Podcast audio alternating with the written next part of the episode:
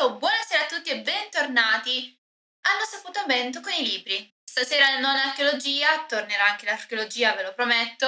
Mi devo prima spicciare comunque a fare la tesi perché se no penso alla tesi e non penso ad altro.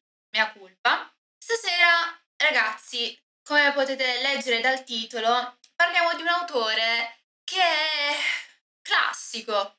Nel senso, non classico nel mondo latino, greco, no, no, soltanto che è un classicista.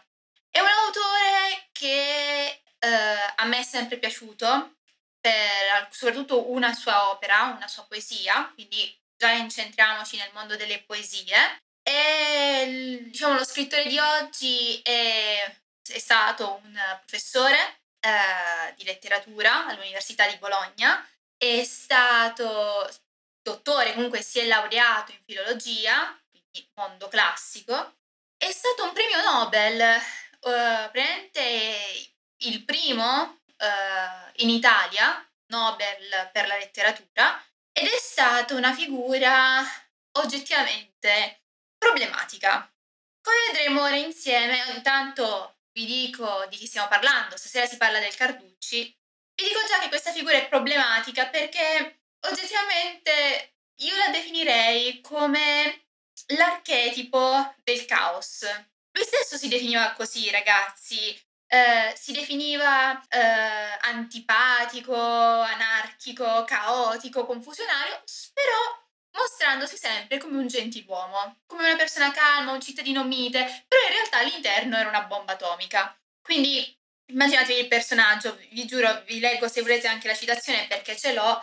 Eh, lui si definisce, vi faccio proprio l'elenco, Uh, sono superbo, iracondo, villano, uh, uh, fazioso, demagogo, anarchico, super, soperchiatore e direi anche ha anche dei difetti, però non li ammetterà. Cioè, nel senso, è un, un personaggio, quello di stasera, che è interessante da vedere insieme e da comprendere, perché le sue opere sono le sue rime, le sue odi uh, barbare, sono, sono testi che rifacendosi all'antico, per questo che lo amo, perché per certi versi io sono come lui, nel senso mi faccio molto all'antico per molte mie citazioni, eh, anche il mio modo di vedere. Mm, vabbè, faccio l'archeologa, quindi capite anche voi che ci può stare. Però lui riesce a, a modernizzare l'antico, riesce a renderlo realistico, cosa che eh, siamo ovviamente con eh, il Carducci nel periodo che è il 1800, quindi un periodo che potremmo dire essere quello romantico e giustamente poi si va verso decadentismo, eccetera, eccetera. Quindi un periodo in cui il neoclassicismo, eccetera, eccetera, ormai è passato, è passato.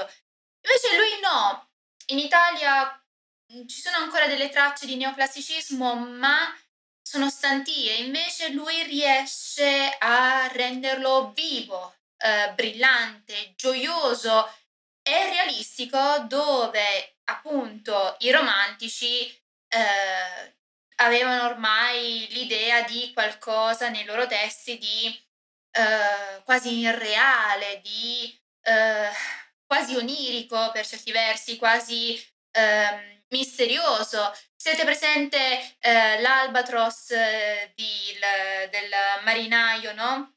Eh, de, la ballata della, del mari- di Ancient Mariner, mi pare. Comunque, Coleridge, ora non mi viene il titolo esatto, perché giustamente Diciamo che sono partita per la tangente come al solito. Comunque, se avete presente il romanticismo, c'è sempre quella vena di quasi surreale, che invece il nostro eh, Carducci, quantunque cita Muse, cita Apollo, eh, cita gli scrittori eh, latini e greci, riesce a rimanere nella realtà, nel mondo concreto. Però parliamo un po' di questo autore. Questo autore è eh, una figura che nasce il 27 luglio 1835 in Val di, Chia- eh, in Val di Castello, località vicino a Lucca, da un padre che è oggettivamente un personaggio iracondo,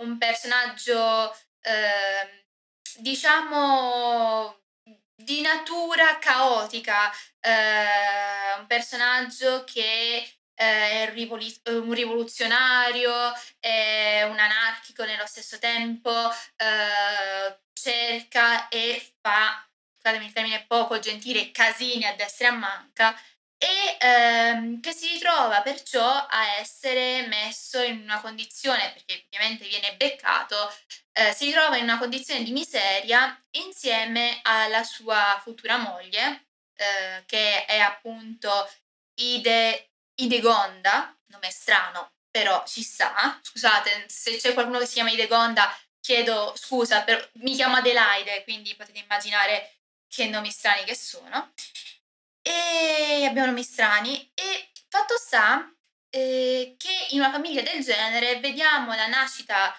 del nostro Giosuè eh, come primo eh, di tre figli eh, e vediamo che questo ragazzino sin da piccolo è uno spirito libero, è un selvaggio tutti gli effetti, ma nel senso buono del termine. Lo vediamo eh, correre in mezzo ai boschi, portare a casa bestie pericolose, cioè lupi, falchi, mm, civette, se li porta a casa e ovviamente il padre, um, diciamo che non era un padre molto simpatico, per cui vediamo come il falco venne ammazzato e venne messo come animale d'esposizione, cioè cose molto simpatiche, o il lupo venne dato via facendo piangere il ragazzino. Immaginatevi, mi dite voi, ma aveva tipo 7-8 anni? No, aveva sui 4, 5, 6 anni, cioè non era grande, era un bambino. Tu ti porti la bestia feroce a casa e poi giustamente i tuoi genitori gli pigliano un colpo. Però eh, Giosuè era così, era innamorato della natura, della natura selvaggia, della natura rigogliosa e questo suo amore lo rivediamo eh, successivamente anche nei suoi scritti. E ehm, vediamo anche un'altra cosa eh, che si viene a sviluppare nella sua infanzia, il fatto eh, che grazie, eh, lui non va a scuola oggettivamente, lui segue lezioni dal parroco locale per quanto riguarda il latino e il greco, mentre il resto delle materie gliele fa il padre. E il padre aveva comunque una biblioteca dove eh, cioè, cioè, aveva una libreria e vicino comunque c'era la biblioteca dove si andavano a prendere questi libri e sin da subito questo ragazzino lo vediamo eh, oggettivamente interessato al, alla scrittura, alla letteratura. E sin da piccolo vediamo che inizia a scrivere delle poesie, tra cui tra le prime vi è una satira eh, a una donna, eh, un'opera che lui scrive nel 1845, eh, quindi letteralmente a 10 anni, nato nel 35, lo scrive nel 45 per farvi capire, e immaginatevi come questo ragazzino problematico faccia preoccupare i genitori. Uh, se non che comunque questa sua passione uh, per lo scrivere, per la letteratura, uh, lo porti verso il mondo classico e ve lo dico già da ora, ehm, Carducci è uno di noi, nel senso magari poi, poi mi ammazzerete perché in realtà siete pro Alessandro Manzoni, però ehm, al Carducci non garbava la, il Manzoni. Al Carducci non garbava il Manzoni. Ah, finalmente l'ho potuto dire perché diciamo che il Manzoni, allora, è leggermente in una scala di valori. Eh, il primo che non mi piace è il D'Annunzio, poi c'è il Manzoni. Ma l'annunzio perché è un personaggio, il Manzoni è perché me l'ha fatto odiare il mio professore del liceo classico. Eh, lo so, mi direte, ma a noi non ci interessa, però è per dirvi perché ho detto determinate cose. Spieghiamo sempre tutto. Mi si sente? È un periodo che comunque Twitch sta facendo schifo, ragazzi. Sottolineo questo piccolo dettaglio. Uh, sì, ci sono, ok. E, e Twitch è da un po' di tempo a sta parte che sta dando noia. Ho visto anche altri colleghi avere questi problemi. Comunque, stavamo dicendo, frequenta la normale di Pisa, lo vediamo tranquillamente laurearsi eh, con una tesi eh, con, intitolata Dalla poesia cavalleresca a quella eh, inerente al mondo dei trovatori, quindi trovadorica. E eh, vediamo come, quindi questo avviene nel 1856 eh, e identifichi questa sua tesi come un inno al risorgimento intellettuale e artistico eh, alla fine dell'Italia medievale, quindi l'idea comunque che il Medioevo fosse un periodo eh, diciamo oscuro e qui i colleghi eh, del, diciamo i medievisti mi potrebbero tirare le orecchie, lo so anch'io ragazzi che non è così, però eh, era opinione del Carducci, io alzo le mani, eh, diciamo anche lui comunque aveva questa idea perché appunto eh, sua opinione era che eh, dal 1200-1300 in poi con eh, l'inizio della poesia cavalleresca e quindi con l'avvento dei trovatori, eh, Linguadoc, Linguadoil, Dante, eccetera, eccetera, ci fosse stato un ritorno di fiamma eh, in ambito artistico e intellettuale e culturale in Italia. Fatto sta che eh, nel frattempo, eh, durante sempre il periodo dell'università, classica cosa che può succedere all'università è farsi degli amici. Si fa degli amici, un gruppo di ragazzi con cui si incontra sempre nei fine settimana, potremmo dire così, a Firenze, quindi in momenti liberi dall'università, e, ehm, e vengono a creare un gruppo. Vengono a creare un gruppo eh, che eh, sarà noto essere eh, chiamato Amici Pedanti, un gruppo di intellettuali e di figure che hanno uh, una stessa linea di pensiero per quanto riguarda il mondo uh, inerente, quindi al classicismo uh, come risposta e come per far sì come un rito- per fargli avere un ritorno di fa- fiamma al classicismo rispetto al romanticismo che questo gruppo riteneva essere a tutti gli effetti una piaga. Eh, vediamo come, tra l'altro, eh, in questo gruppo spicchino figure quali il Gargani, il Chiarini il, e il Nercio, Nercioni. Eh, di questi ultimi due eh, che ho citato, dovete sapere che furono eh, coloro che aiutarono eh, il Carducci a eh, stampare i versi, eh, del, um, i versi di Almacco delle Dame, quindi uno dei suoi scritti, e eh, vediamo come anche in questo periodo, 1856, eh, si inizi a, creare diciamo l'appendice di quello che saranno poi le lettere alla famiglia, lettere di famiglia. E eh, successivamente, dopo il periodo dell'università, vediamo il Carducci decidere di approcciarsi al mondo dell'insegnamento. Cosa puoi fare dopo l'università? Ti cerchi il classico lavoro.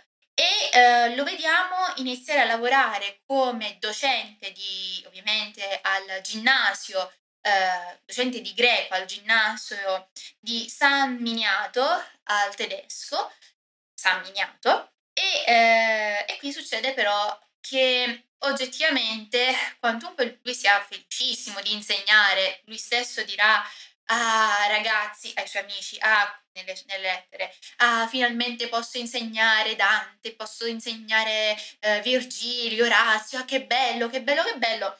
E un po' questa sua gioia finisce perché San Miniato è una borgata, San Miniato in, al tedesco è una borgata, una borgata, un paesino piccolino ehm, dove potete immaginare di, di, solito i paesini italiani, chi abita nelle grandi città magari non lo sa, ma i paesini italiani di solito non spiccano, diciamo, per um, la gente discutibile, ecco, la gente non um, è un po' chiusa, ecco, un po' chiusa diremo.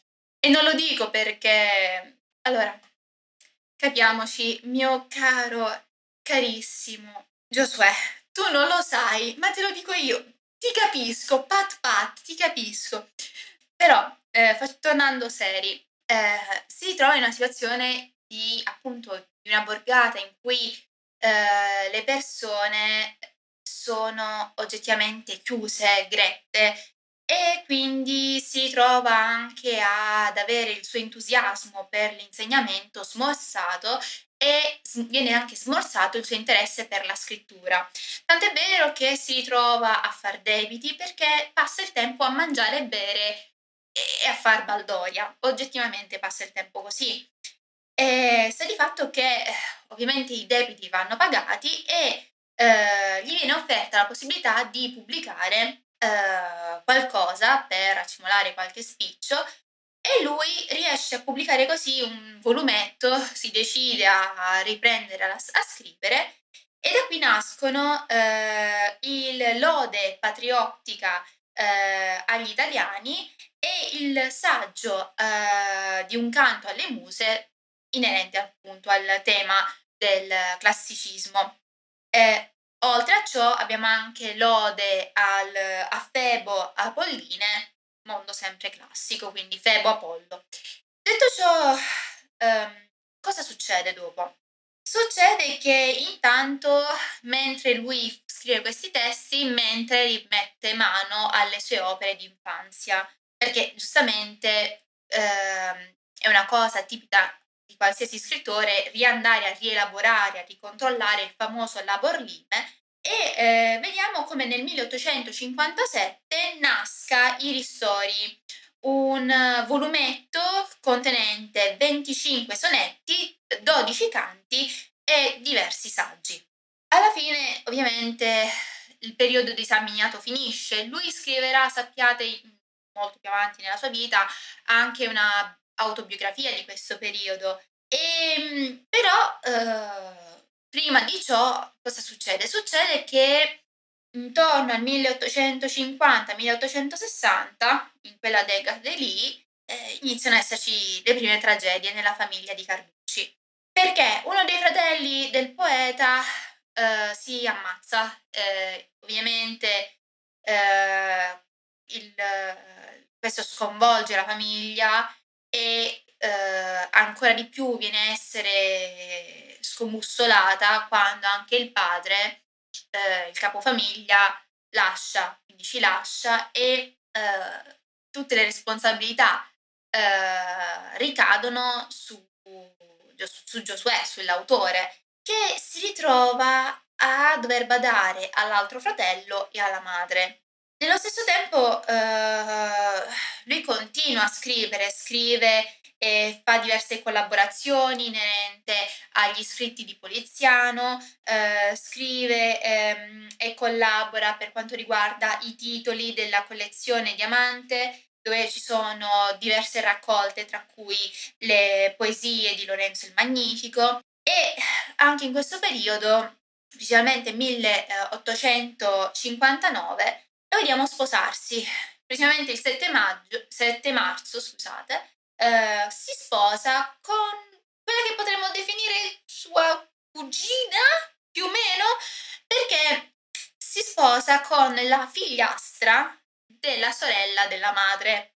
Quindi non sono proprio parenti, mm, ma sì, non lo so. Comunque, la ragazza si chiama Elvira eh, Meni, Me, Menicucci, Menicucci Elvira Menicucci, ok, ho dovuto controllare, non volevo dire cavolate, e eh, in questa situazione molto gioiosa vediamo come da questa coppia nascano cinque figli, tre femminucce e due maschietti. Purtroppo per quanto riguarda i due maschietti diciamo che non ebbero vita lunga e non sono contenta, in realtà sto facendo, sorri- sto sorridendo ma in realtà dentro sto piangendo, perché?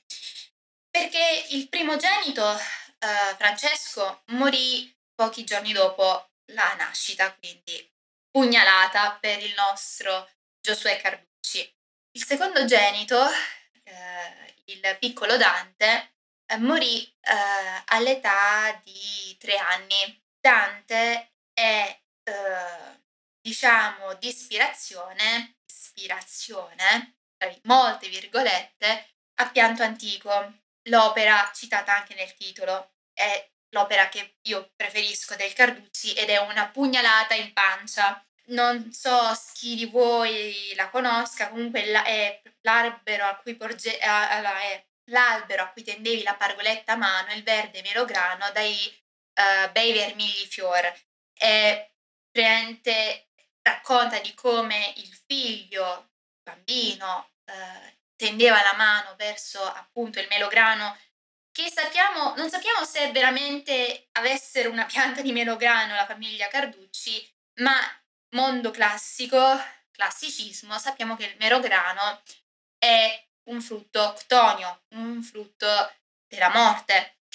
È il frutto che Persefone mangia e viene automaticamente costretta a rimanere all'inferno. O inferno, nell'Ade in realtà, non, eh, inferno è, è un po' troppo selettivo come termine. Quindi oggettivamente il parallelo è palese.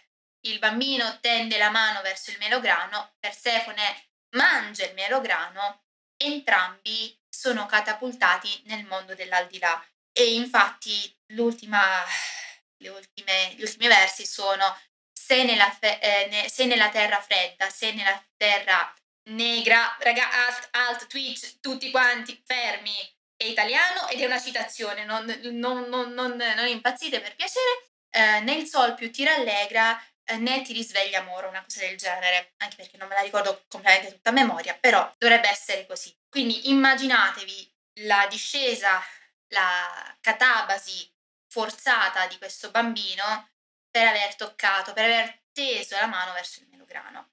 Detto ciò, io questa è una, veramente ripeto, è, è la poesia, una delle poesie che ti danno una pugnalata in pancia, però a mio avviso è una delle poesie più belle, quindi eh, ho provato più o meno a citarla, non so ci sono, se ci sono riuscito o meno, comunque ci ho provato. Detto ciò, eh, successivamente al matrimonio dei due, di, eh, del nostro Giosuè, sappiamo che eh, tutta la famiglia eh, dopo la caduta eh, del Granducato di Toscana, si, tutta la famiglia si trasferisce a Pistoia, intanto nasce la prima figlia Bice e eh, vediamo come 1860 lui inizi a insegnare eh, latino, italiano e greco eh, presso il liceo classico di Pistoia e in questo periodo lui incontra uh, una poetessa, diventa amica con una poetessa uh, di origine inglese, uh, Lu- Louisa, Lo- Louise, Louise, non lo so inglese, comunque Grace Bart- Bartolini, sposata in Bartolini perché il marito si chiamava Francesco Bartolini, era architetto, e vediamo come i due abbiano ideali simili perché lei eh, è un indipendentista per quanto riguarda le idee dell'Irlanda, è eh, una rivoluzionaria a tutti gli effetti e quindi i due fanno oggettivamente amicizia, si trovano sulla stessa lunghezza d'onda. Nello stesso periodo però eh, il nostro protagonista riceve anche una brutta notizia nel senso, che brutta notizia, mi direte voi. Allora, due suoi due amici eh, del gruppo degli amici pedanti, la comitiva dell'università, eh, Gargani e, Tangia- e Targiani, erano partiti con la spedizione dei Mille, quindi con Garibaldi. Giustamente lui dice, porca miseria, punto uno, preoccupato perché giustamente chissà se tornano vivi. Punto due, porca miseria, mi sarebbe piaciuto anche a me. Un, una figura rivoluzionaria non può andare a oggettivamente a, a imbracciare le armi per eh, riunificare l'Italia perché si ritrova ad avere madre, fratello, moglie e figli e dice ok, devo stare a casa, non posso muovermi. Sta di fatto che se però non si può muovere eh, per quanto riguarda appunto l'andare con, la, con i mille durante la loro spedizione, di certo non disegna fare un'ode eh, nota come Sicilia e la eh, rivoluzione, appunto per inneggiare a, ai mille e a questa loro impresa. Sta di fatto, quest'ode però era un'ode di tipo manzoniana. Ok, ok. Giosuè, ti capiamo, sei preoccupato, non ci hai fatto caso. Va, vabbè, nessuno ti giudica, tranquillo. Non, non importa. È, è manzoniana, vabbè, vabbè, non ti preoccupare, non ti preoccupare, non è successo niente. Sta di fatto eh, che a partire del 1860 eh, viene chiamato a eh, insegnare presso l'Università di Bologna, quindi diventa a tutti gli effetti docente dell'Unibo. Che bel che è. Sappiate che ci sono padiglioni, ci sono cose a Bologna, c'è la casa del Carducci, cioè, lo, lo venerano praticamente, comunque va bene. Sottolineo questo fatto perché ci tengono, loro ci tengono al Carducci. Ed è in questo periodo uh, che uh, l'autore inizia a, diciamo, soffrire la politica e la classe dirigente, nel senso che si rende conto che la monarchia e ciò che la circonda, beh, non è che abbiano risolto poi i problemi, non è, cioè, la situazione alla fine non è cambiata poi di tanto. Inoltre, eh, lui è fortemente anticlericale e tutto ciò lo avvicina progressivamente a un gruppo di individui, a un gruppo di politico anche, che è quello, eh, diciamo che lui fonda una loggia, ok? Io non so se, se posso parlare di queste cose su Twitch perché ho paura che poi qualcuno gli piglia male e mi fa qualche dispetto. Quindi io dirò che fonda una loggia. Fonda una, la loggia eh, nota come, insieme ad altre persone, nota come eh, Loggia Felsinia nel 1867 e eh, nello stesso tempo scrive, ehm, diciamo, diversi testi, tra cui eh, la, ehm, diciamo, il, l'edizione critica sulle opere del poliziano, eh, scrive un inno a Satana, anche lì un, l'ha scritto lui, non c'entro niente io, che viene pubblicata nel 1865. Uh, eh, vediamo come nel 1862 invece scrive eh, e uh, diciamo pubblica uh, degli scritti inerenti alle poesie di Cino da Pistoia e poi altri testi inerenti ai canti e poesie del Monti. Quindi diciamo che eh, fa delle recensioni mentre scrive poesie, mentre fa cose, ok? È, è un periodo oggettivamente vivo per lui. Il, mm, diciamo, la decade uh, del periodo bolognese per lui è un periodo uh, estremamente brillante. Scrive parecchio, fa studi, è, è docente, quindi ha anche il lavoro all'università. È veramente molto impegnato. Sta di fatto che uh, nel frattempo lui scrive anche un volumetto per gli amici, la, stre- la cerchia più intima, che pubblica anche, fa stampare anche sotto uno pseudonimo, che è, è quello di Enotrio Romano, dove ci sono, de- cioè come opere, ci sono delle opere un pochino politiche, un pochino problematiche, quindi lui per gli amici, per la cerchia, ma non si espone più di tanto. Anche perché ehm, diciamo che in questi scritti ci sono dei riferimenti a situazioni politiche di allora che avrebbero potuto mettere nei guai seri. Nei guai seri perché eh, sappiamo che eh, precisamente, ora non, non ho scritto il, il periodo, anzi invece sì, 1868 1868-69 comunque succede un fattaccio.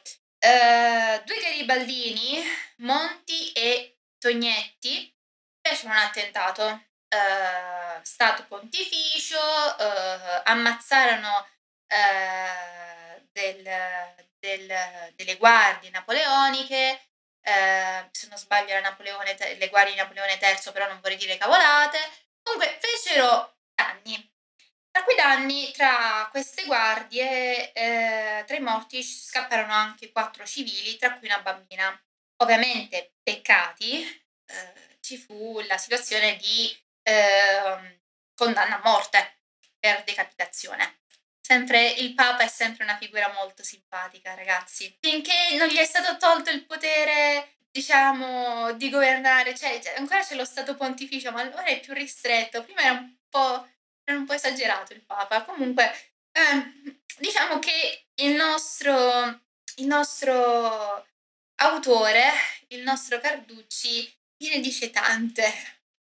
Diciamo che forse è meglio che il, quelle note le abbiano poche persone, ecco. Questa raccolta Levia, gra, eh, Gravia, meglio che fatto bene a darla a quei libri, l'hai fatti pochi poche persone Cardu, perché se no eri nei guai, ma proprio, vabbè.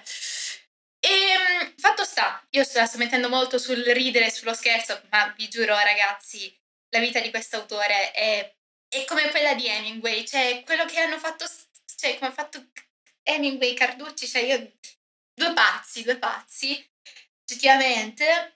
Fatto sta che è comunque uh, 1870 che si ha la morte di Dante, non di Dante Alighieri, di Dante il figlio dei Carducci.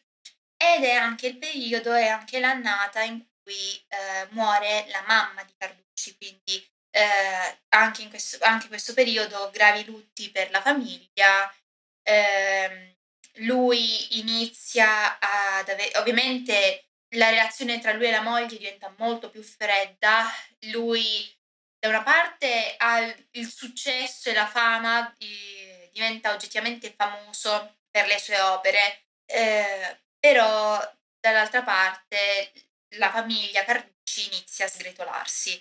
Vediamo come Giosuè inizia ad avere delle amanti, tra cui eh, spicca una tale Caroli, eh, Carolina Cristofori Piva, eh, conosciuta per eh, via epistolare a tutti gli effetti, e, e successivamente eh, avrà un'altra relazione eh, con una tale Anni Vivanti e oggettivamente quindi potete immaginare la situazione non è propriamente delle almeno in casa. Uh, per quanto riguarda invece ovviamente il mondo, la fama, l'essere ormai diventato uh, e considerato un vate a tutti uh, personaggio, un poeta di fama nazionale sicuramente, vediamo come anche la regina Margherita di Savoia lo, lo acclami, lo apprezzi, eh, era sua fan, a tutti gli effetti sfegatata. Eh, appena si beccarono, praticamente lui rimase lì perché sì, si incontrarono eh, a Bologna. Eh, fu questo incontro di eh, immaginatevi la scena, lui che rimane estasiato per la grazia e ovviamente la, la regalità di questa regina lei che, oh mio Dio, il mio poeta preferito, cioè era, era così, era una cosa abbastanza... Mi sarebbe piaciuto essere lì per vedere la scena, vi posso garantire questo, sarebbe stato molto divertente. Fatto sta ehm, che eh, questa regina era, apprezzava tantissimo le sue odi barbare, eh, che era una, de, una, raccolta che lui aveva, cre- aveva creato di tutte le sue odi e mentre per quanto riguarda le poesie, lui aveva creato, aveva fatto l'opera magna in rime nuove. Testi che sono praticamente quelli su cui noi ci, bacia, ci basiamo, non so parlare oggi, ci basiamo ancora oggi. Fatto sta, i due, come vi ho detto, si incontrano, lui decide a questo punto, perché gli viene anche detto, ma scusa, se la regina ti ha così tanto colpito, scrivici qualcosa sopra Tecnicamente però lui, come avete detto, non era tanto contento della classe dirigente ed era filo repubblicano e amava le logge e era anticlericale. Cioè, insomma, mm, non, è, non sarebbe stata una buona idea. Però lui comunque l'ode sulla, alla regina d'Italia la scrive, esiste Ode alla regina d'Italia, e ovviamente gli amici, i colleghi, i compagni partono col dissing perché eh, ma è vergognoso, ma, ma com'è possibile? Eh, ma sei di parte, ma, ma che fai? Ma che schifo, sei venduto? E lui, ragazzi, no, in io la metto in questa maniera, ma queste cose sono successe veramente e lui rispose a queste accuse dicendo scusate, punto uno, ok, la, l'idea politica, ma se una figura, a parte che non voglio essere villano comunque con una signora, però se è una figura maestosa, regale, importante, cioè comunque mi ha affascinato, mi ha colpito come artista, come poeta, datemi una calmata, cioè non, non posso sputarle in Vailare, comunque c'è una ragazza, una, non si fa, non si fa. Sì, ci fu, ci fu, fu una cosa... Certo che le persone sono sempre uguali, eh, in qualsiasi periodo storico succedono queste cose, non fa altro che ridere, cioè ti viene da ridere. Comunque, cioè, sottolineo, lui rifiutò, la regina gli volle, gli volle, eh, gli volle dare, propose anche di ricevere la croce, eh, tipo la medaglia eh, dei Savoia, un'onorificenza eh, per quanto riguarda data dai monarchi, lui la rifiutò. Quindi comunque i suoi ideali politici lui li aveva, li teneva stretti. Però oggettivamente, ok, è una figura maestosa, una figura regale, importante, cioè, ma non in ambito politico, ma proprio di maestosità è il sublime, eh, ora lui mi tirerebbe le orecchie, però è il sublime romantico e eh, quindi immaginatevi un po' la situazione. Um, sta di fatto che comunque gli anni passano,